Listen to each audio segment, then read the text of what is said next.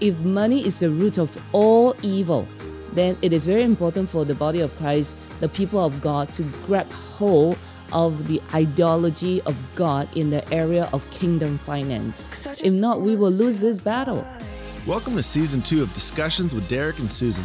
Join in the discussion as we talk about God's economy, leading yourself, managing friendships, and many more topics. Now, let's begin the discussion. Welcome back to our second season of Discussions with Derek and Susan. We're here in the studio. Can't believe it's been months since we filmed our first season. And thank you for all the feedback and how you guys have been blessed. Once again, share this, subscribe to our YouTube, all our channels, so we can help this to build and be a blessing to more people. We're going to start out in this season. We've got many great topics, but we're going to start out. We're going to be talking about God's economy and really understanding God's economy, how we can function in God's economy. What is the purpose of God's economy? So when we talk about God's economy, we know that there's the world's economy. And God also has his economy. And so the world's economy, it functions on supply and demand. The world's economy, if the supply chain, and we saw that with COVID, you know, is shut down, what happens? The demand is there, inflation starts hitting, prices start going up because there's lack. But God's kingdom is not limited. It doesn't function according to the world system. And so when we talk about moving into the supernatural, not only does God want us to move into supernatural healing, miracles, revelation that flows from God, but financially and in that arena, God also wants us to move into the supernatural. Yeah, and I cannot emphasize the urgency, Derek, of the body of Christ, the kingdom of God, understanding God's economy and how to enter into it. Do you know the Bible says the love of money is the root of all evil, right? But it also says that money answers everything.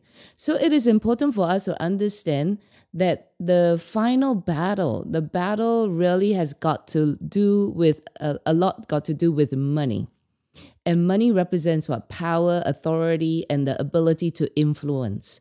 So it is important for the body of Christ not to cower, you know, and to draw back. The Bible says God has no pleasure in those who draws back, right? And does it not apply to money? If money is the root of all evil, then it is very important for the body of Christ, the people of God, to grab hold of the ideology of God in the area of kingdom finance. If not, we will lose this battle, because that's what the devil wants to do, use money to entrap the people and shackle them to the ground. But God is wanting to release the people into power and authority. So this area of finances, I believe the church has many a times no revelation. And because they have no revelation of it, they come under the world system and we cannot thrive. It's not about how much money we have, but the understanding of receiving kingdom wealth that is beyond this system.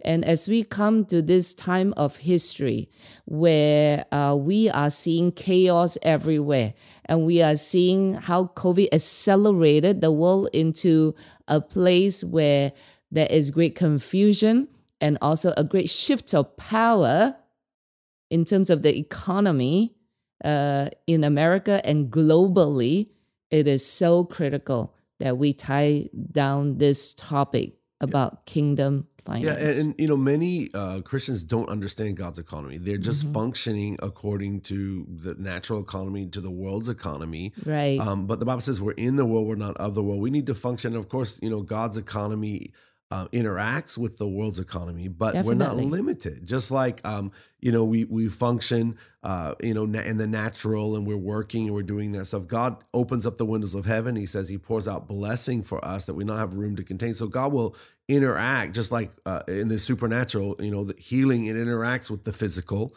You know, we see, you know, deliverance interacting and God driving out evil forces and that. And so God wants to be involved in our economy. And so we've got to understand how that economy works. What is that economy? We live in America. We have our U.S. economy. Of course, it's a global economy right now. And what happens here, it affects the whole world.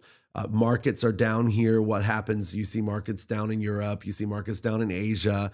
and because of our economy drives and influences the world economy. But the same thing is true. God's economy influences our economy. And so we need to understand that. And so when we talk about that, and we don't have time in this session to break everything down, but God set in order, he said, as long as the earth remains, and he told Noah this, that there will be seed time and harvest, night and day, morning and evening, the different seasons that are there. And we know that we live on the planet and we're still seeing it's morning here. It might be evening somewhere else. Those things are happening. Those are laws. And he says there's the law of seed time and harvest, which is sowing and reaping, will always be there. So God's economy, it focuses on that. We're going to talk more about that as we get into it. But God's economy is about sowing and reaping. It's not limited to what's happening in whether there's recession or inflation, all of that. God will prosper us, and he will move to bless us regardless of the limitation of where we're at. I've seen that in third world countries. They say, well, we don't have a lot of money. There's not a lot of things that are there. But when you start applying the principles of God, you bring God's economy into your world. And so, the Bible tells us, one of my favorite scriptures says, Isaac sowed in a land of famine. It was recession. There was no food. The supply chain was down, but he sowed in a time of recession and he reaped 100-fold return. And so in that, what happened? He brought the supernatural. He brought the covenant with God, which it flowed from Father Abraham, which is we're blessed in our coming, blessed in our going forth. We're the head and not the tail. Those that bless us will be blessed. Those that curse us, the curse will come back to them. I love when I was a kid, I'm saying, I'm rubber, you're glue, whatever you say bounces off me and sticks to you, what are we saying? That there's that protection there when we're God's people and we're in covenant with God, and God is a covenant keeping God. And, we're going to talk about God's will to prosper us in another episode, but we need to understand that. Because like what you said, when we talk about understanding the God's economy, most of the church is not even thinking that way. They're just, wanting to be rescued and get to heaven, and we're not engaging here or seeing. And I know that, there's come revelation, but seeing that we need to be involved in prospering in God's economy so that we can have influence to in the world. Someone said this: the person that holds the checkbook runs the company. The person that holds the checkbook in the church, they have the authority in the church. It's not always the person speaking. And so we need to understand that the power and the influence comes in. And again, money's the root of all evil, but money's immoral. It's not good or bad. It's a magnifier of the heart. And so as believers, of course, the wealth of the unrighteous, the Bible says, is laid up for the just. Why? God wants that wealth transference to happen so we with the right heart can be in the places of influence and begin to influence. That's God's plan. That's how God's economy functions. So we need to understand those spiritual laws, and let's not get ahead, but in functioning, in what are some of the things that we need to understand about God's economy and how God's economy functions. We talked about seed time and harvest. Does anything else come to mind? Well, God's economy is parallel to the world's economy. The Bible says just now, you mentioned that we're in the world, but not of this world. So we understand that as we maneuver in this current economy, there are certain rules and structure. But however, God's kingdom is above the world's kingdom, right? The things that are unseen rule the things that are seen. So the question is always, how do we activate the things of the unseen? Wow, so the principle is always what? Faith in God, right? It's our faith in God that operates the kingdom well. But that is not the only principle. There are many principles of the kingdom, and which is a topic that most people do not really engage in conversation.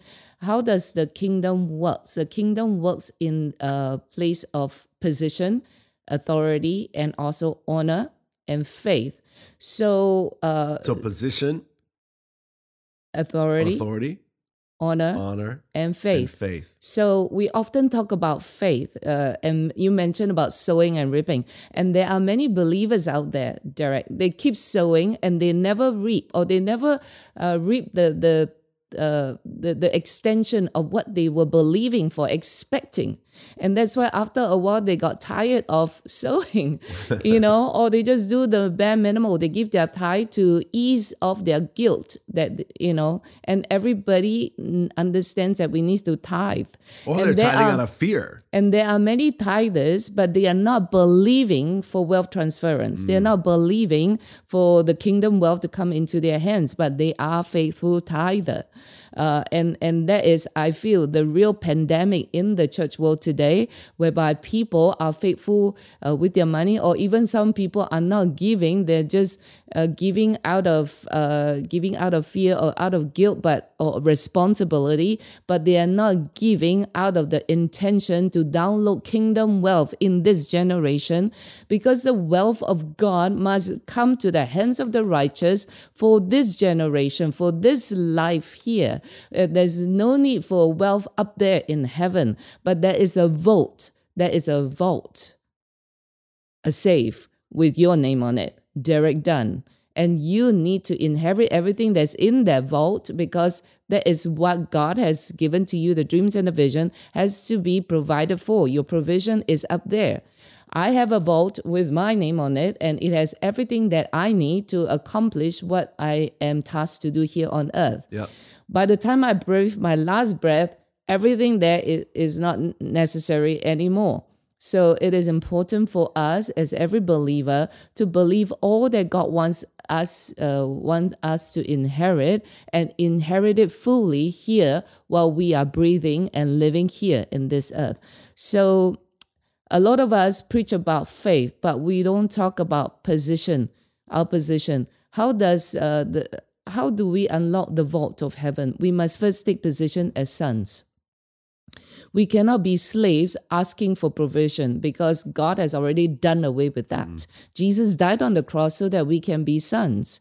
So because they don't take the position, they don't have authority to unlock that vault in heaven. Yeah. But the moment they take that, the moment they change their mind about it, the moment they change their heart about money and understand what is the main principle. And in this episode season, we are going to talk about the purpose of kingdom wealth.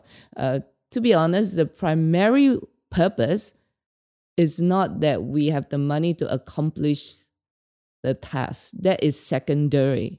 So when we come to that, I will talk about it. What is the primary purpose? Why God give us money? Yeah. So the kingdom functions through faith. It functions through faith, but that is not the only thing. Yeah. It functions primarily through position. Okay. Authority is sonship. So with position comes authority. Mm-hmm. But how do we step boldly into that authority is honor. We must honor God. We must honor what God wants. And that's how God releases, through that honor, releases authority for you to step boldly into that position. And with faith on your side, you unlock the kingdom of God. Mm. You unlock the kingdom wealth. You open up the vault. Every vault, every safe has a combination. The missing link is the church only preach about faith. But the other combination is what? Position, authority, honor. Mm. Those combinations are missing. Yeah. That's my thought about it. Yeah, so we need to understand that that's how the kingdom works. It's a culture of honor. If we don't honor the Lord, he's not going to honor us. If we don't honor those that were under authority, even Daniel, he honored, the Pharaoh, because he was under authority. Joseph honored, and God promoted them into a place because they knew how to function with honor. And so, we don't understand that sometimes honor is not just a blind obedience. It's an attitude that respects the authority. And we've lost that. It's a deep respect for God. And for God's structure and hierarchy and authority. Right. Because all authority comes from God. So there are many people who... oh, I know I'm a son of God. No, yeah. I am a princess of God. But because they don't honor God. And when we say honor, it means a deep reverence. Yeah. A deep reverence for God and everything that is God. Yeah. When you do that, authority is released into your life. Yeah. Authority is released. And that is how you step fully into sonship. Yeah. But it's one thing to know it in your head. It's quite another to walk it out. That is why we have a lot of disappointed believers. Yeah. Whom, they always say, I'm a son of God, but they don't walk fully in that authority. They don't feel the favor of the Lord.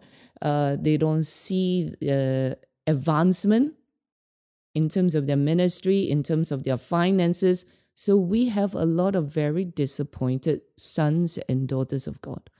And that is why it's time for us to reverse this whole phenomena and stop the pandemic. The Church of the Living God is rising and glory is coming. And what is glory really? Part of the glory is the gold and the silver that is coming, the finances that are coming to the people of God. That is why this season is very important. Yep. And, God says he wants to prosper us as our soul prospers. That speaks of our emotions and healing and all that areas. Of course, spiritually, and the church focuses a lot on that, but also in the physical realm. That's the lowest level. Before Jesus dealt with, their hearts, before Jesus brought about salvation and revealed to those that he came in contact about him being the Son of God and the Savior, what did he do? He met the physical needs. He dealt in the physical realm. He healed their bodies. He right. fed them. He did all of those things. And for Christians, we miss that sometimes, but that's the lowest level of blessing. But if we don't understand that, how are we going to get to the higher level of blessing? We had Dr. Maslow. He had a pyramid, and he did the pyramid of human needs. And the lowest needs are physical needs. If our physical needs, and we don't have a meal and we're not able to pay our bills, we're not going to be thinking about emotional happiness or well-being. It's going to affect our marriage, our relationship with our kids. We're going to be stressed out. No one's going to be thinking about eternity and purpose. They're trying to get through the day and fill their bellies.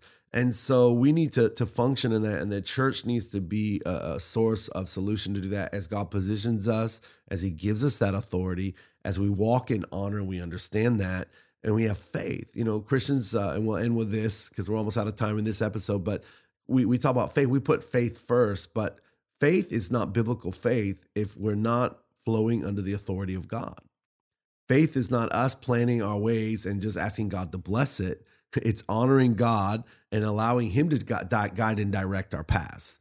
And right. And so we need to get that back. And we talk so much about faith, but faith can become arrogance. Faith can just be positive. Faith can be humanistic, of my will, and God bless it. And then when it mm-hmm. doesn't happen, as you mentioned, we get very frustrated. Mm-hmm. We can even give, and we give and know right. God's going to bless us, but we give not out of love, not out of obedience, not out of stewardship, but we give because we want God to move us, and we think we can move his hand to do what we want.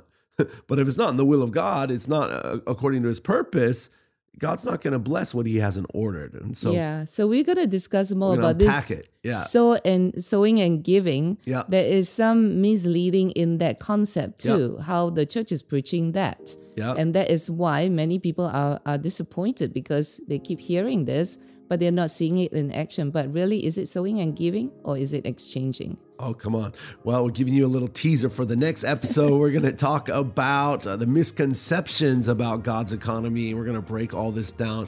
We hope you've been blessed by this episode, starting out, launching our season 2 series. Go ahead and share this with somebody. Come on, subscribe to our YouTube channel. We got a lot of other things out there. Share this on Instagram if you're seeing the post right now. And come on, let's build this community where we can come and begin to break things down and empower people to prosper and come into the purpose that God has for them. Come on, we'll see you in the next episode.